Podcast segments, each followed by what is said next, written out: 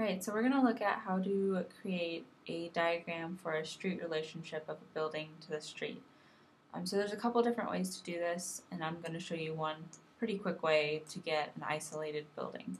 So I kind of want to focus on this building that I've detailed, its relationship to the sidewalk and the street, and then to the neighbor that's right on its side here.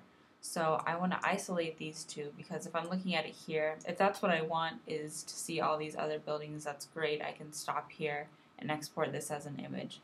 But I just want to focus on these two. So I'm going to try to hide the rest of this geometry so that it's not distracting me from what I'm trying to have this diagram show. So one way to do this would be to outline the area that you would like to keep. So I'm going to start and I'm going to outline all the way to up front here, so just including these two buildings.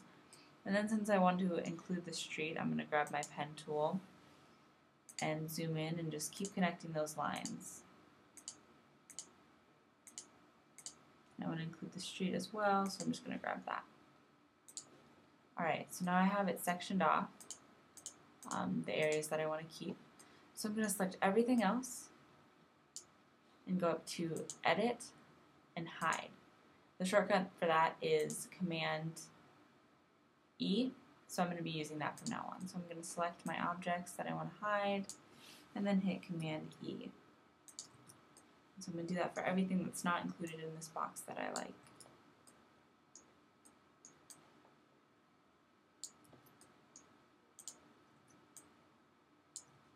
Alright, so you can now see that everything that I am left with is what I kind of wanted to focus on for my diagram. So I can position that any way I want, and then go ahead and go to File, Export, and then I can export that as an image. So this is one way to create a simple diagram that focuses on exactly what you want to focus it on.